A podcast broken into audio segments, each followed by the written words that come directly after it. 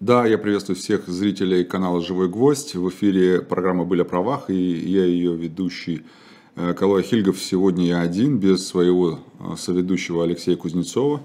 Мне кажется, Алексей очень вовремя уехал в мини-отпуск, поэтому оставив все на моих и без того уставших плечах, поэтому буду сегодня вести один. Ну и понятно, что тема сегодня, наверное, если не сказать животрепещущее, самое-самое-самое, в общем, потому что я сегодня спал буквально два-три часа, потому что все это время люди постоянно звонят, спрашивают, интересуются и так далее, и так далее, и э, приходится постоянно людям отвечать. И самое интересное, что ну, больше половины э, это все паника, и здесь мне хотелось бы сразу сказать, что друзья мои, давайте не будем паниковать. Что случилось, то случилось. Надо успокоиться, понять, какие риски, и э, начинать думать о том, как эти риски нивелировать. И не надо, не надо э, паниковать, потому что паника в этом случае самое плохое. И, кстати говоря, о панике говорит в том числе и то, что на границах, на государственных границах России на выездах большие пробки, купить билеты на безвизовые направления очень сложно, либо они супердорогие и так далее, и так далее. Поэтому, мне кажется, это слишком, слишком, слишком большая паника вокруг всего этого. Да, безусловно, очень, очень неожиданно для некоторых, наверное, неприятно, может быть, даже какие-то вещи очень, скажем так, болезненные, да, для некоторых жителей нашей страны. Ну, понятное дело, когда твой член семьи уезжает на военные действия, то это очень, очень болезненно. Но это не значит, что нужно паниковать, потому что паника, во-первых, ни к чему не приведет, во-вторых, нужно успокоиться, да. Как говорит мой четырехлетний сын, он говорит: папа, мне нужно успокоиться. Вот нам всем нужно успокоиться и понять, что здесь самое главное, как бы определить задачу, да, и начинать ее решать. В итоге, закон о мобилизации, это, наверное, основной закон, на который мы будем сегодня ссылаться. Мы, конечно, будем говорить о конкретных кейсах, вот вопросов очень много, которые нам будут, наверное, задавать сегодня, и так далее, и так далее. Мы, естественно, поговорим и об автомобилях, которые якобы будут изыматься, и о кредитах в отношении мобилизованных, и о болезнях, которые могут быть причиной отсрочки или признание негодным для мобилизации, и так далее, и так далее. Ну, начнем, наверное, да, с того, что, во-первых, у нас есть закон о мобилизации, который говорит о общей и частичной мобилизации. Здесь важно понять, что между этими двумя мобилизациями нет никакой грани. То есть в законодательстве все правила, которые прописываются дальше, после того, как сказано о том, что есть общая и есть там частичная мобилизация, вот после этого дальше нет такого, что, мол, вот при частичной мобилизации происходит то-то, то-то, а при общей мобилизации происходит то-то, то-то. Все, что описывается в законе, оно описывается и при той, и при другой мобилизации. То есть там нет разделений. И это, наверное, основная такая болевая точка для людей, потому что люди не понимают, а чем она отличается, частичная, от общей мобилизации. Отвечаю, отличается она только лишь тем, что, что, что будет в разъяснениях, там, приказа Минобороны, там, постановлениях правительства, указа президента и так далее. То есть в самом законе нет э, разграничений. И тут людям бывает сложно понять, а, а, а что, а могут ли меня завтра призвать, а могут ли не призвать, и так далее. Э, сразу скажу, есть та самая там, знаменитая уже статья восемнадцать закона о мобилизации, которая нам говорит о том, кто будет освобожден, может быть освобожден от мобилизации. Да? Это, э, сейчас не помню, там и... Э, отцы-одиночки, это имеющие на иждивении четырех несовершеннолетних детей, ну и более, да, Или, например, троих несовершеннолетних и жена беременна четвертым, там, срок беременности не менее двадцати двух недель и так далее, и так далее. Ну, то есть, если внимательно почитаете статью девятнадцатую, там довольно, довольно все четко расписано и э, понятно, да, что, что имеется в виду, когда говорится о том, что может быть освобожден. Это... Ну, фактически получить такой иммунитет от призыва. Понятно, что это лица, которые забронированы правительством. Там речь идет о том, что это те люди, кто должен обеспечивать работу госорганов, органов местного самоуправления, там, в регионах и так далее. Опять же, больше речь идет о том, да, если так примерить к реальной жизни, то речь идет о, о, об общей мобилизации. Но поскольку у нас частичная мобилизация, то опять же встает вопрос, а должно ли правительство кого-то там бронировать, да, при наличии, например, если сотрудник госоргана, который работает и обеспечивает деятельность правительства, подлежит э, мобилизации, должно ли правительство его бронировать, если его можно заменить другим человеком, который не подлежит мобилизации? Вопрос. Если бы речь шла об общей мобилизации, то, конечно, бы не, ответ был бы отрицательным, что не должно, и он должен оставаться на своем рабочем месте. Дальше. Признаны временно негодными к военной службе по состоянию здоровья. Об этом мы поговорим поподробнее. Да? Вот сейчас как раз перед началом эфира я написал в телеграм-канале о перечне болезней, и Павел Чикова, спасибо ему большое, он меня исправил, сказал, что ВИЧ не является э, той болезнью, которая э, освобождает от мобилизации. Я посмотрю еще поподробнее. Спасибо тебе, Павел, большое за то, что э, исправил меня. И э, дальше... Те, которые заняты постоянно за уходом близким, за близким родственником, уходом за близким родственником. Это отец, мать, брат, сестра, бабушка, дедушка. Если эти люди нуждаются, да, за, в постоянном уходе, и если у этих людей, в том числе, или у этих людей, или у близких людей инвалидность первой группы. То есть, либо уход, да, по состоянию здоровья, либо еще может быть и инвалидность первой группы, если отсутствуют другие лица, которые должны были бы или могут его, за ним ухаживать, за таким лицом.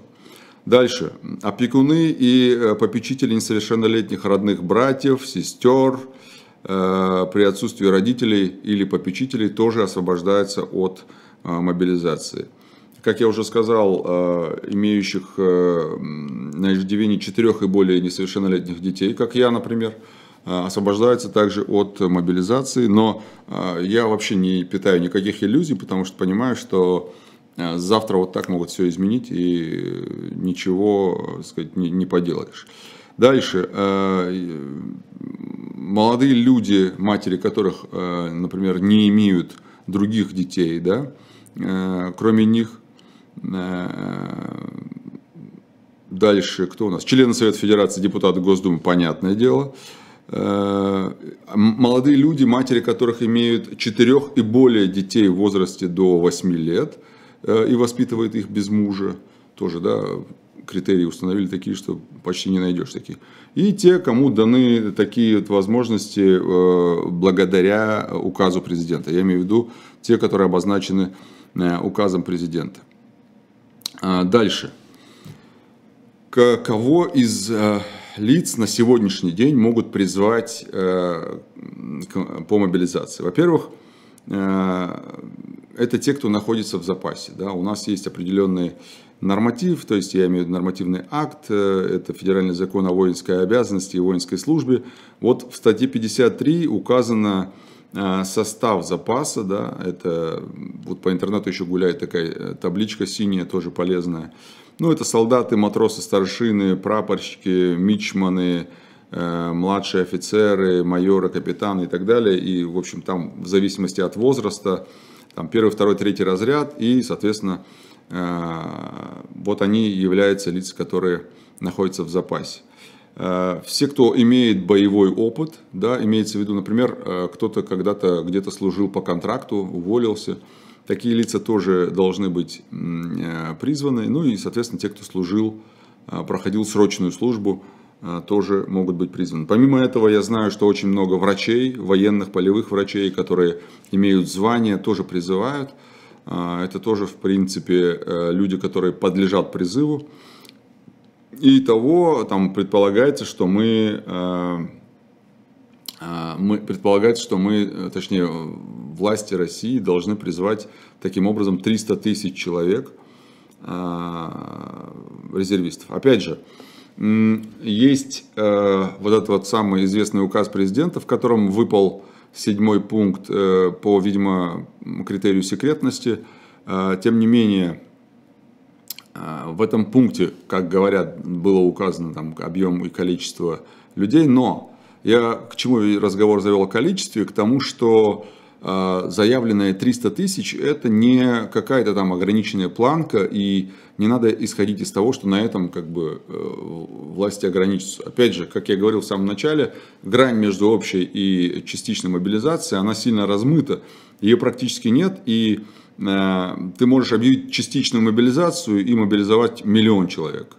Ты можешь объявить частичную мобилизацию и мобилизовать в, на, в нынешних же условиях на таких же паритетах мобилизовать там пять миллионов человек. И это будет тоже частичная мобилизация. А по факту это будет ну, уже совсем другой уровень мобилизации и так далее, и так далее. Поэтому, когда мы говорим про частичную или общую, там, какая разница между ними, разница сильно большая, но она вообще неощутимая. И грань вот эту вот установить и между общей и частичной э, невозможно. Да, между общей и частичной мобилизациями невозможно. Как нам заявили, что ни о какой мобилизации студен- студентов не идет, все, кто служит по призыву, то есть срочную службу, тоже не будут направляться, как нам говорили, на спецоперацию, на места проведения спецоперации. И студентов тоже никто мобилизовать и отправлять не будет. Коротко пройдемся по самому закону о мобилизационной подготовке и мобилизации. Скажу, там, про, там прописаны полномочия президента, правительства, там, губернаторов, субъектов и так далее, и так далее. Но самое интересное здесь это обязанности граждан. Они прописаны в двух статьях. В одной это как общие обязанности граждан, и во второй это обязанности граждан, подлежащих призыву. Так вот, обязанности граждан – это явиться по, по вызову в военкомат для определения своего предназначения в период мобилизации.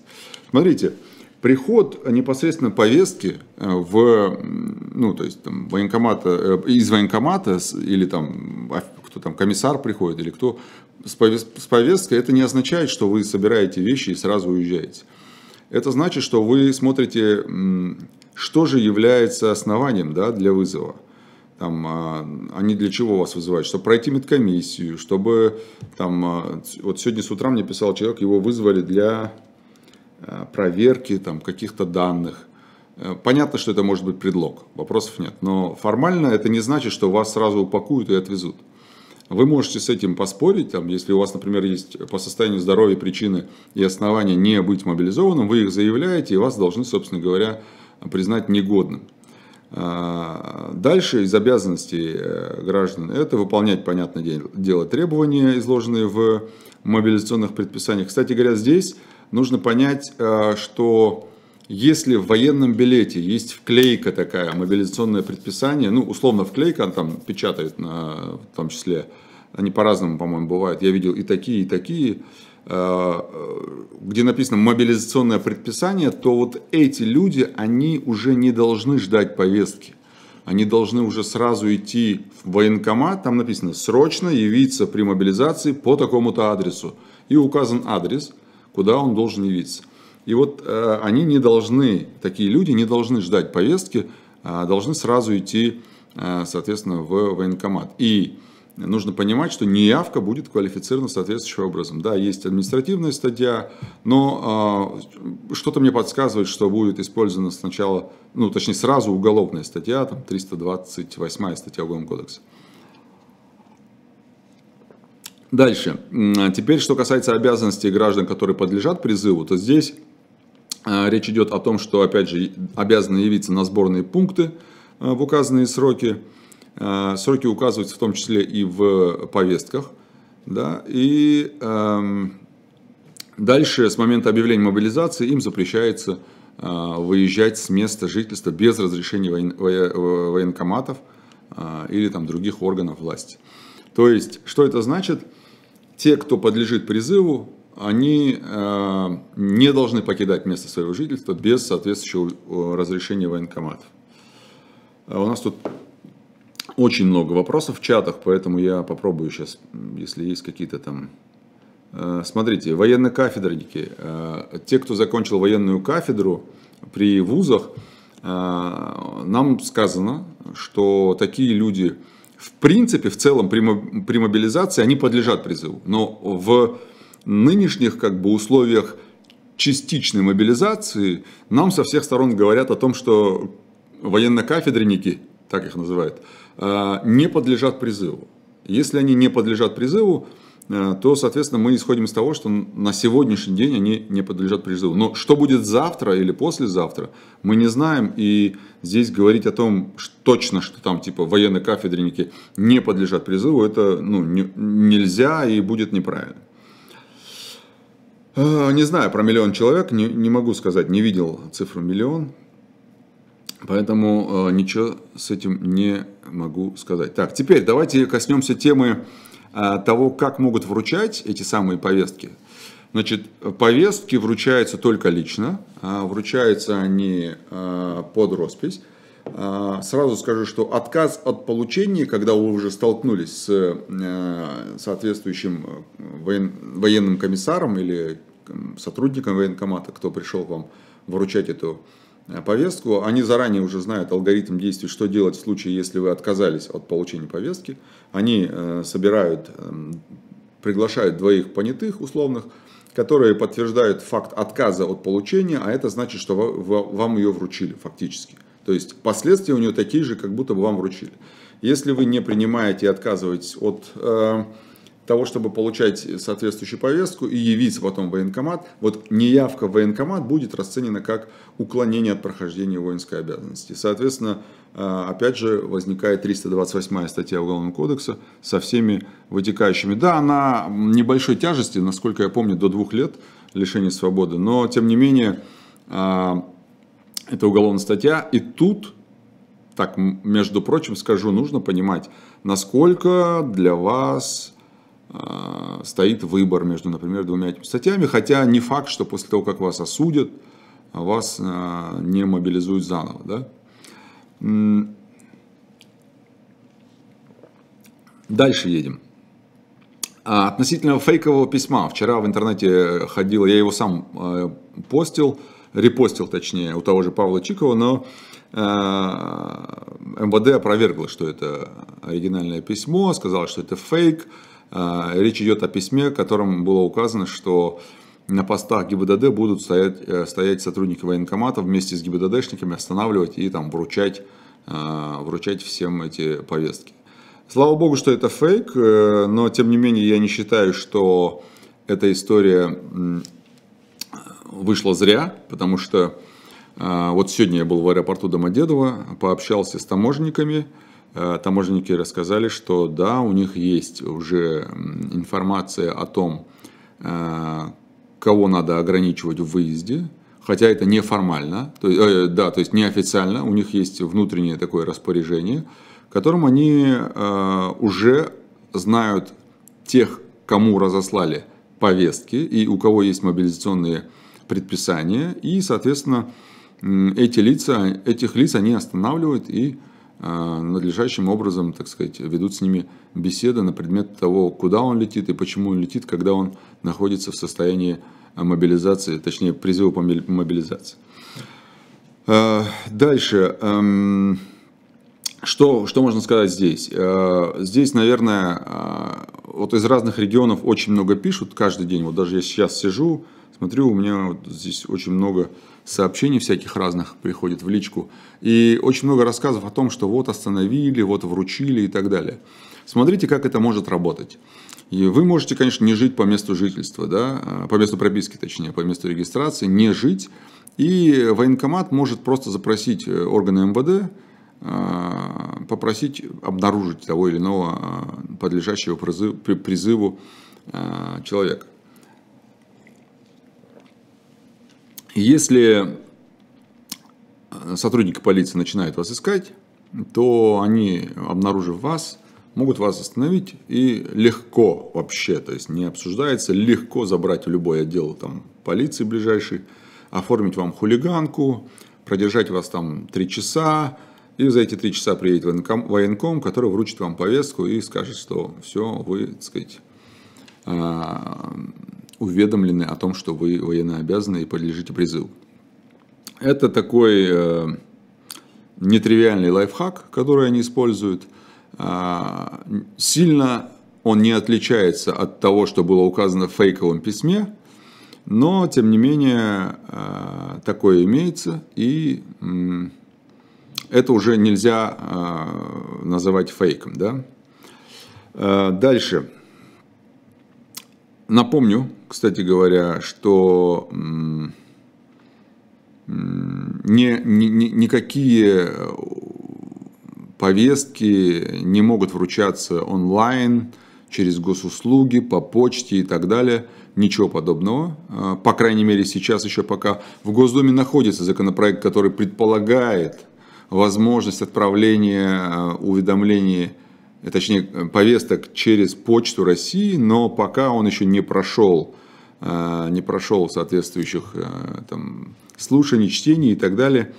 Поэтому пока говорить о том, что можно отправлять повестки по госуслугам или по почте нельзя, только лично, только лично. Если даже, вот, смотрите, есть еще одна, один нюанс важный, когда вручаются повестки, они могут вручаться в том числе и через вашу работу, да?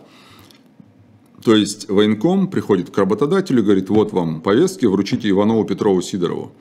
И, воен... и работодатель обязан ему в этом помочь и не имеет права ему отказать в этом. Поэтому что здесь можно предположить?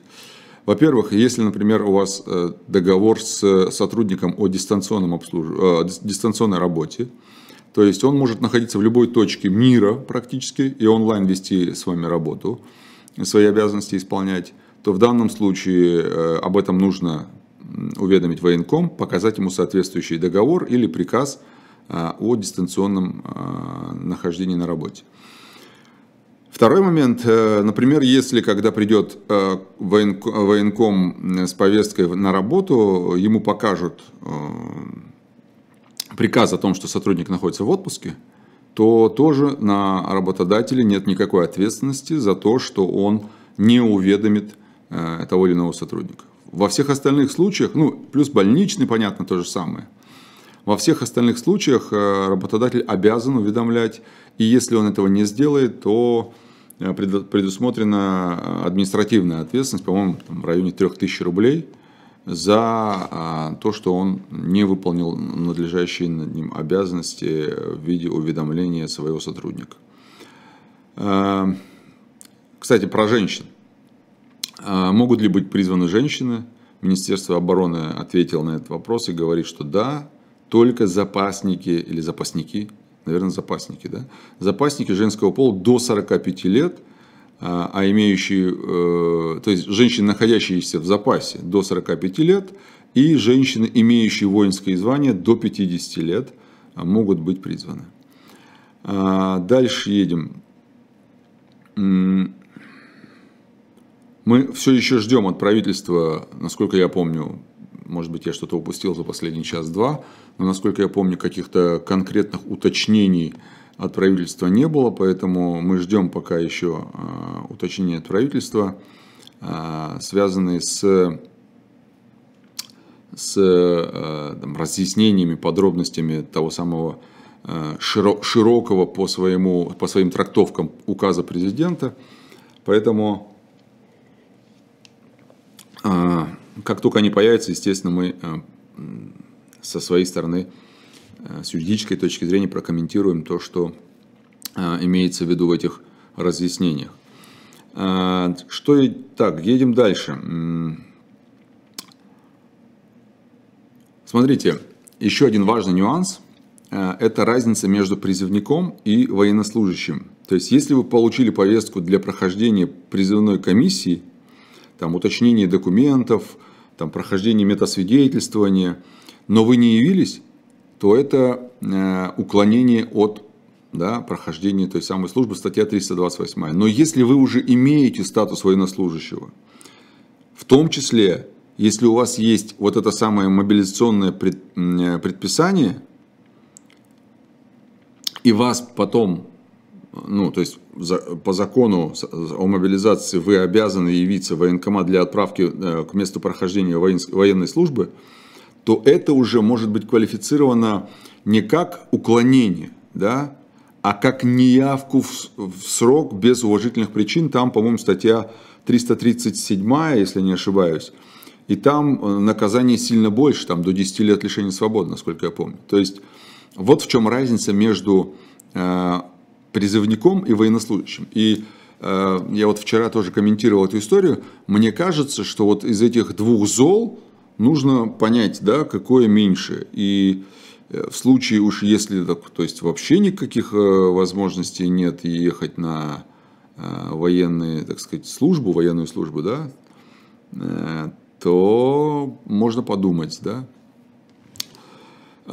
Дальше. Могут ли повестку вручить, спрашивают, вручить повестку насильно?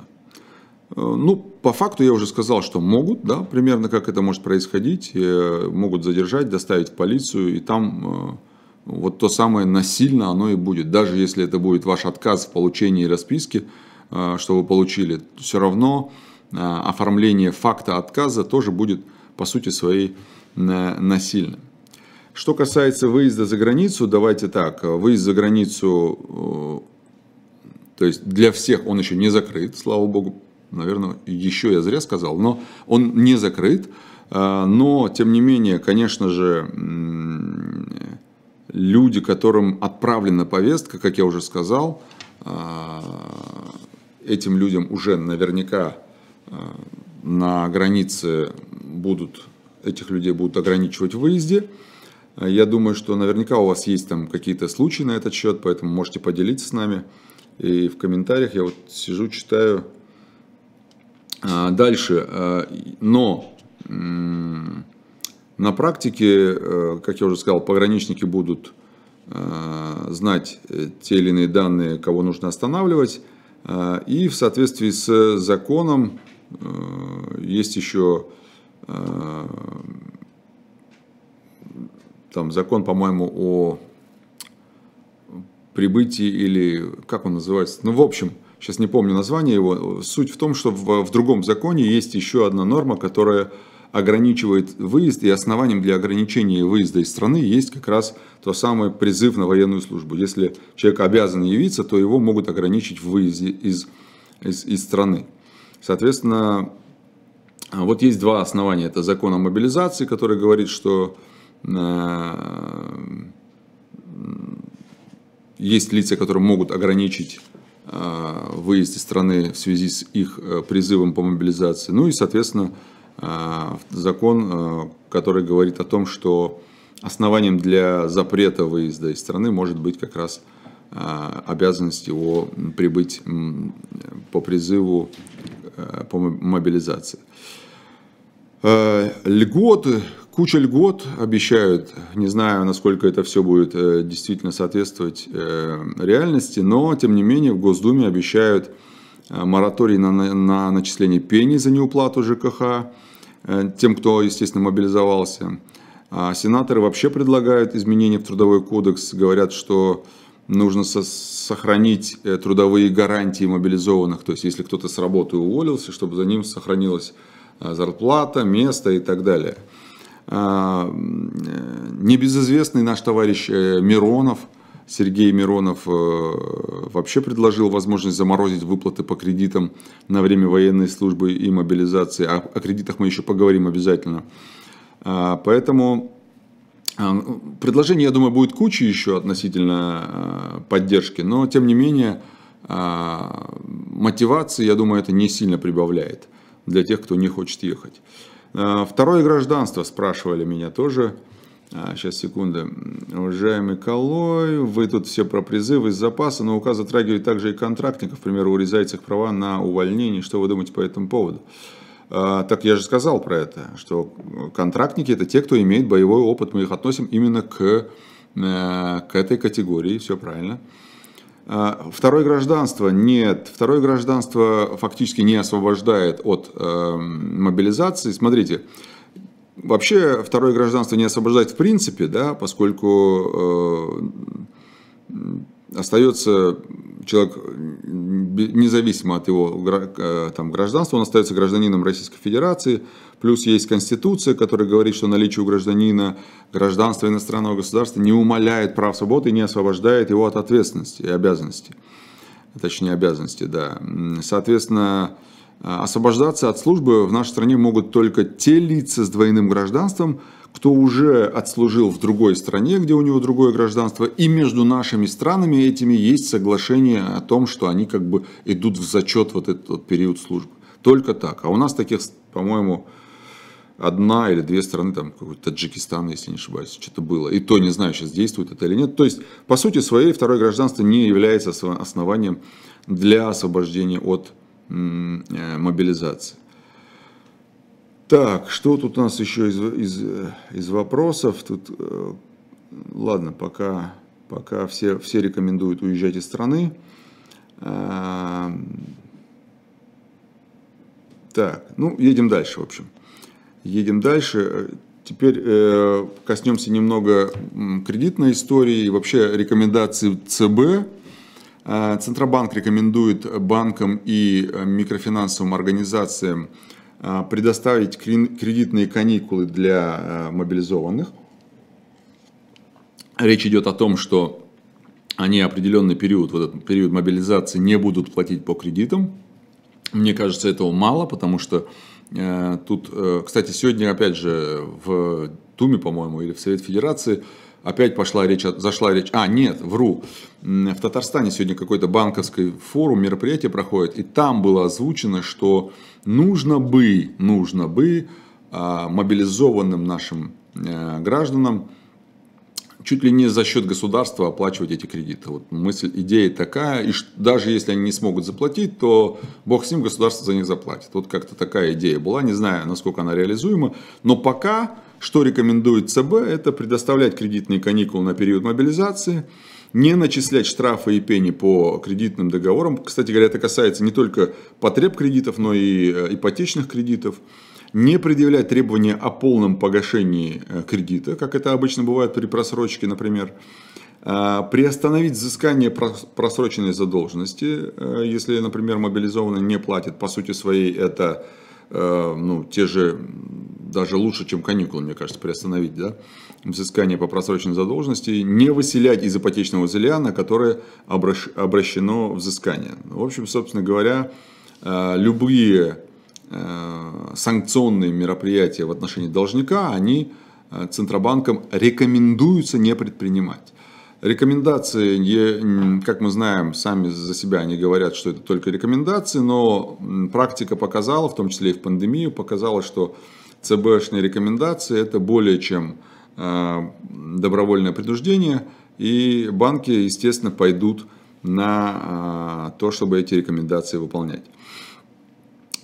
Теперь, что касается, что касается тех, кого могут признать... А, давайте так, коснемся сначала темы автомобилей, изъятия автомобилей и так далее.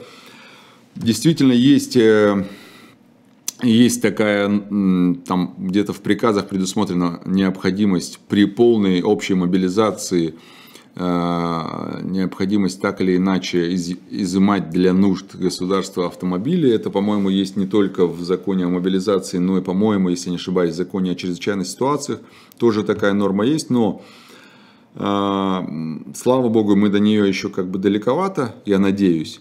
И вот эти все вбросы о том, что э, автомобили будут изыматься, будут, соответственно, там, в интересах государства, в рамках мобилизации.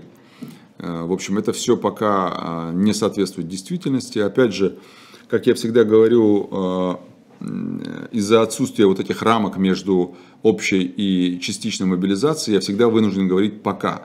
Но пока этого нет, и говорить о том, что какие-то автомобили могут изыматься в текущей...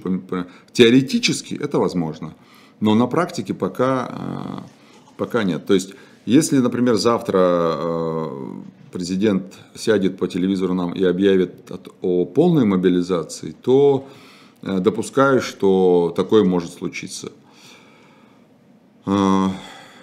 Если же речь идет о частичной пока еще мобилизации, ну, может возникнуть вопрос, а можно ли в рамках частичной мобилизации сделать такое, да? Ну, то есть, взять автомобиль в интересах там, и так далее. Да, почему? Потому что в статье один закона о мобилизации сказано, что мобилизация такая, это такие-то, такие-то меры. Мобилизация может быть частичной и полной, да, или общей. Так вот, дальше не сказано, что автомобили изымаются только при общей мобилизации или там триста тысяч человек призываются только при частичной мобилизации. Там нет ничего подобного. И поэтому говорю, что разницу между ними определить очень сложно. Дальше, дальше.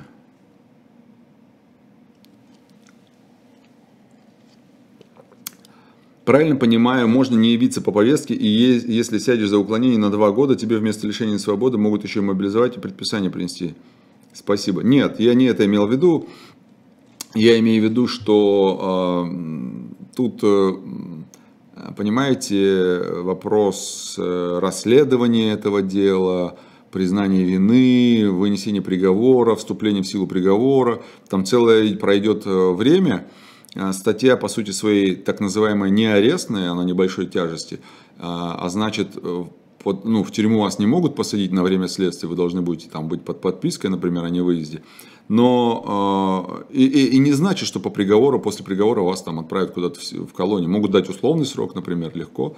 Чаще всего так и бывает по небольшой тяжести статьям или даже штраф. Ну, в данном случае, я думаю, вряд ли штраф будет. Но и могут дать реальное, как, скажем, показательное... такая порка для остальных, чтобы все понимали, что лучше так не делать. Вероятнее всего так и будет, но э, тем не менее э, это не значит, что вас сразу от, отправят э, на мобилизацию и там, на военные, э, на место несения воинской службы, военной службы точнее. Э, дальше. Вот теперь, наверное, поговорим про болезни. Кого могут признать негодным и временно негодным. Мы знаем, что те, кто уже служил в армии, они, как мы уже сказали, подлежат мобилизации. Но если человек был, например, в армии, он мог после того, как он отслужил, получить какие-то заболевания. При их наличии, да, можно получить категорию Д, так называемую категорию Д, это не годен к военной службе. И данная категория освобождает от призыва, и к этой категории относятся тяжелые заболевания, такие как рак, туберкулез, поздний сифилис, последствия травм, которые привели к инвалидности. Вот мне Павел сказал, Чиков сказал, что ВИЧ к этому не относится, я гляну, возможно, я ошибся, но... Вот такие вот тяжкие, тяжкие заболевания, они относятся как раз к, к тем, которые освобождают, полностью освобождают от мобилизации. Но есть же еще и временное признание негодным к военной службе по состоянию здоровья. Это закон о воинской обязанности и воинской службе, там статья двадцать четыре, она говорит о том, что да, действительно призывник может быть признан временно негодным. Для этого он должен явиться в военкомат, пройти медкомиссию.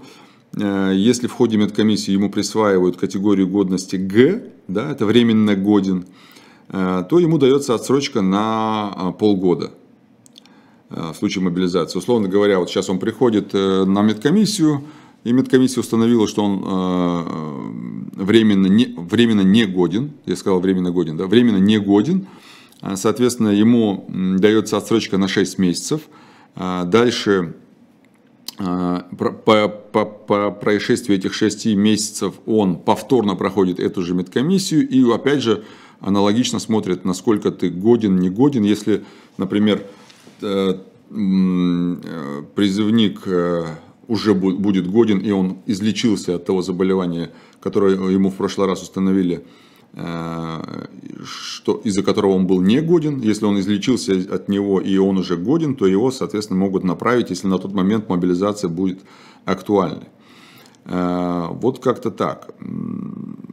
Что может, какие заболевания могут быть причиной временной негодности? Да? Это хронические заболевания, там тот же гастрит может быть, реабилитация против, после хирургической операции. Да? Хирургическая операция, например, там была какая-то тяжелая история, вставляли пластины, например, пластины удаляли, там какие-то шурупы вставляют, которые потом нужно удалять. Вот их удаление тоже может быть периодом реабилитации после этого. Да? Еще какие-то такие сложные хирургические операции. Инфекционные заболевания, там, болезни крови, кровеносной системы, органы дыхания, те же воспаления легких тоже может быть причиной временной негодности. Нарушение мочеполовой системы, мочеполовой системы тоже может стать причиной временной негодности. В общем, есть такое постановление правительства номер пятьсот шестьдесят пять от две тысячи тринадцатого года. Посмотрите, в нем есть как раз полностью весь перечень заболеваний, которые, которые вам там подскажет, подлежит ли человек, соответственно, мобилизации или не подлежит. Посмотрим, что у нас происходит в чате, потому что обычно эту миссию выполняет у нас Алексей, но сегодня я один, повторюсь, поэтому я буду успевать делать и то, и другое. тридцать восемь лет, сейчас, секундочку, тридцать восемь лет... Если бы вы писали про... Да, я уточню про ВИЧ, обязательно уточню, потому что мне самому интересно, что я там упустил. Благодарю Павла за то, что сказал мне про эти самые болезни. Так,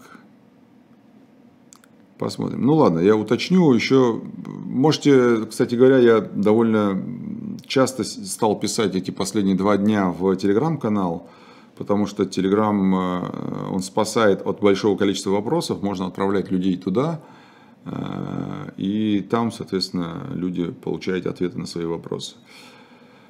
Так, хорошо, значит, пока ничего. Так, если человек с двумя гражданствами проходит в данный момент времени службу в иностранном государстве, но сейчас находится на территории России отпуск, например, то могут ли его призвать в РФ, если не служил? Но на данном этапе, как я уже сказал, тех, кто не служил, не призывают, но в целом, если, условно говоря, формат мобилизации расширится на тех, кто даже не служил, то тогда могут призвать, и тут служите вы в другом государстве или не служите. Если между нашими государствами этими нет договоренности международных, то никакого это значения не имеет, служите вы или нет. Опекуны инвалидов родителей. Да, опекуны инвалидов родителей при условии, что других там нет людей, скажем так, которые ухаживают за ними, за этими пожилыми родителями. Нет других людей, которые могут ухаживать за ними. Опекунство, как отдельный институт, он тоже позволяет говорить о том, что вы можете быть освобождены от призыва. Человеку двадцать семь лет, нет военного билета, приписное забыл отнести из вуза в военкомат после окончания и встать на учет. Идти за военным билетом в наших реалиях никакого желания нет, что грозит. Опять же, также помимо того, что я уже сказал, было сказано, что люди, которые имеют только приписное свидетельство, тоже не будут призываться к мобилизации. Здесь в вашем случае, конечно, за военным билетом вам как бы нужно было бы пойти, но опять же, риски вы прекрасно сами осознаете, и решение, опять же, тоже за вами, стоит идти или не стоит идти за военным билетом. Вообще, если вы не стояли на учете нигде в военкоматах, то, ну, я имею в виду, у вас нет военного билета, то в данном, на данный момент времени вы не призываете. Опять же, мы помним, сколько раз говорилось о том, что не будут призываться вообще никто мобилизоваться. Буквально вчера вот я тоже видел эти напоминание на восьмое марта, которое в рамках поздравлений женщин наш президент говорил о том, что никто призываться не будут, будут работать на местах, ну в смысле на военной операции будут присутствовать только лица профессиональные, военные и так далее. И сегодня мы видим ровно противоположную песню, и это продолжается уже много лет, начиная от пенсионного возраста, заканчивая конституцией, налогами и так далее. И, и, и вот сейчас мобилизации, собственно говоря, закончили, по крайней мере, по обещаниям. Я думаю, что это не последнее обещание, которое в отношении нас не будет выполняться. Поэтому здесь, учитывая, что вот эта самая общая и частичная мобилизация, непонятно, чем они отличаются, по сути своей, и учитывая вот этот вот самый тренд на выполнение обещаний, можно сказать, что, скорее всего, на мой взгляд, скорее всего, это не последнее выступление на эту тему президента нашей страны, который, который будет говорить, что... Ну вот надо еще частично помобилизоваться, да. Дальше, дальше, дальше. Ну, в общем, все это разговорчики в строю, в чате. Ребят, я бы на вашем месте задавал вопросы, чтобы понять, что делать, а что нет. Дальше. Я читаю просто вопросы, которые мне задавали когда-то, и на них я уже отвечал. Поэтому думаю, что, наверное, это вот такая самые часто задаваемые вопросы, да, которые могут быть.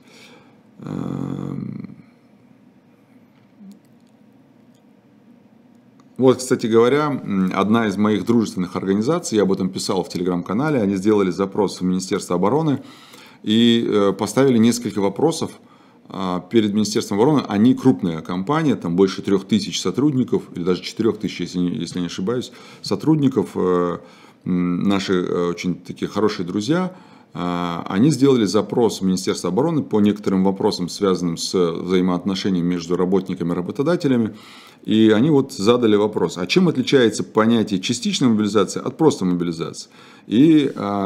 Министерство обороны отвечает, что общая или полная мобилизация означает не только полный призыв, призыв резервистов и запасников, но и перевод всей экономики на военное положение.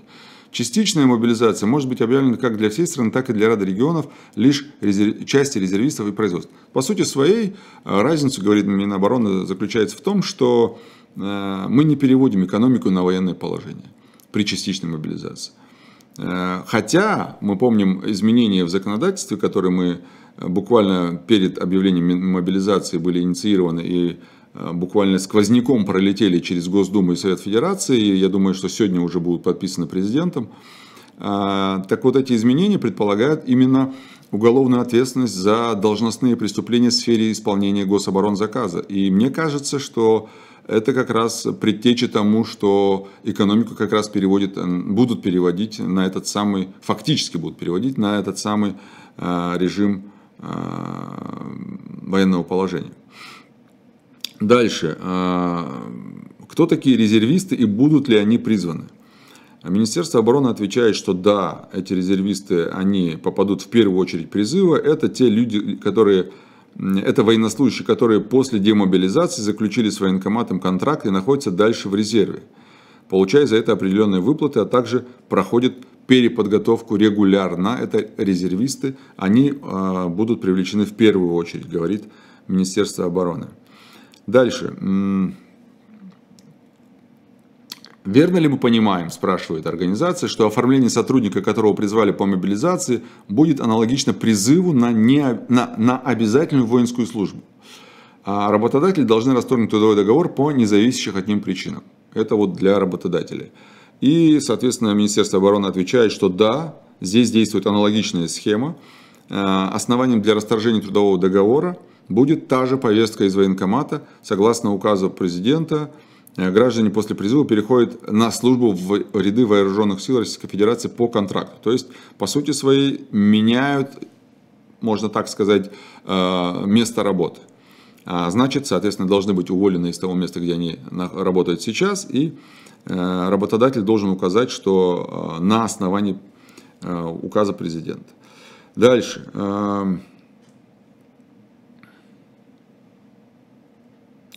Отсрочка будет предоставлена гражданам согласно статье восемнадцать Закона о мобилизации. Мы говорили о ней в самом начале, да, это имеющие бронь правительства, указа президента, сенаторы, депутаты, имеющих четыре и более несовершеннолетних детей, воспитывающих одинокие, одинокие отцы, воспитывающие детей несовершеннолетних, ухаживающие за бабушками, дедушками и так далее, и так далее. Вот они как раз освобождены и так далее, и так далее. Так, что у нас по времени-то? Я, может быть, все нормально успеваю? Я могу говорить так, оказывается, без конца по поводу мобилизации. Так, в России есть законы, нет законов. Давайте вот, вот этот вопрос раз и навсегда для себя закроем. В России отвратительно действуют законы. Они, может быть, и неплохие, но их применение отвратительно. И те люди, которые говорят о том, что в России не, не работают законы, и давайте все плюнем на все и будем жить, как мы хотим, или наоборот, не будем делать того, что мы можем делать, вот они либо а, будут привлечены к ответственности, неважно какой, либо а, загонят себя в угол, а, потому что если они не будут пользоваться теми возможностями, которые у них сегодня есть, то они рано или поздно будут загнаны в угол. Поэтому, когда вы говорите нам, юристам, специалистам, там, адвокатам, что, ребята, в вашей стране нет закона, давайте-ка вы э, не рассказывайте нам вот это, вот это, вы должны понимать, что э, мы тоже это все лучше вас понимаем. Вот поверьте мне, вот лучше вас понимаем, где работает закон, где не работает, где он есть, где его нет. Но мы пытаемся в этой ситуации выжать максимум для того, чтобы получить какой-то результат, не нарушая закон при этом. А сидеть и говорить о том, что нет закона и ничего не надо делать, на мой взгляд, выглядит как оправданием, чтобы ничего не делать. Ну, как бы, окей, у каждого свой выбор. Но если человек что-то делает, пытаясь что-то изменить, исправить, не надо ему говорить, что закон не работает, поэтому ничего не надо делать. Если ты не делаешь, то это твой выбор. Сиди и помалкивай. Но не надо говорить что-то тем людям, которые пытаются хоть что-то изменить, хоть как-то оставать, оставлять вас, в первую очередь, на плаву. Я думаю, что больше не будем возвращаться к этой теме. Дальше. Мне пятьдесят пять где-то. Мне пятьдесят пять. Так, пропустил очень много лишних сообщений. Категория Б, не служил, а военник и есть. Мобилизационное предписание получено в две тысячи пятнадцатом году. Обязан ли я идти в военкомат? Да, вы обязаны идти в военкомат. У вас в мобилизационном предписании указан адрес, куда вы должны явиться в случае мобилизации, а это значит, мобилизация уже объявлена, и неважно, какая, частичная или общая, значит, надо идти. Дальше, два года в морге, так, ребята, ну хорош. Дальше, как вы сказали, что молодые люди, единственные дети в семье тоже освобождаются от мобилизации. Откуда информация? Что молодые люди, единственные дети в семье тоже... Нет, я сказал, что молодые люди, у которых у мам есть еще несовершеннолетние дети, они освобождаются, да, это я говорил. Это прописано в статье восемнадцать Закона о мобилизации. Дальше. Вот, мне пятьдесят пять лет, я старшина запаса, но жил и живу в Республике Казахстан, имею здесь вид на жительство в Республике Казахстан. Могу ли я прилететь в Россию и беспрепятственно вылететь обратно в Казахстан? Возвращаемся к нашим данным по запасам. Если вы старшина, то привлекаются по мобилизации старшин, старшины до пятидесяти лет. Если вам пятьдесят пять лет, то вы уже не подлежите призыву. Это статья пятьдесят три Закона о воинской обязанности и воинской службе. Дальше. Так. Условно осужденный, отбывающий условный срок, никогда не служит не служившие, могут быть призваны. На, на данный момент нет, если только вы, вы не пойдете через ЧВК Вагнер. Нет, не, не, нет не, не могут быть призваны, это я шучу.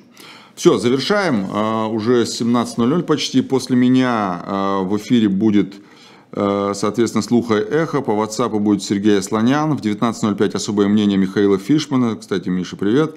Ведущая студии Лиза Аникина будет. двадцать ноль пять Money Talks. Тема мобилизации, санкций, финансовой жизни в России в новых реалиях. По Zoom будет Евгений Коган, инвестиционный банкир. И э, Маша Майерс. двадцать один ноль пять пастуховские четверги. По скайпу Владимир Пастухов. В студии ведущий Алексей Алексеевич Венедиктов, которого власти считают иноагентом. двадцать два ноль пять Один с Дмитрием Быковым, и тоже считают власти его иностранным агентом. И двадцать три ноль пять рубрика «Урок литературы». Я, я думаю, что скоро весь эфир можно начинать, что все, кто сегодня будет выступать, будут, а, точнее, признаются властями иностранным агентом. Не дай бог, но спасибо вам большое, счастливо, до следующего четверга.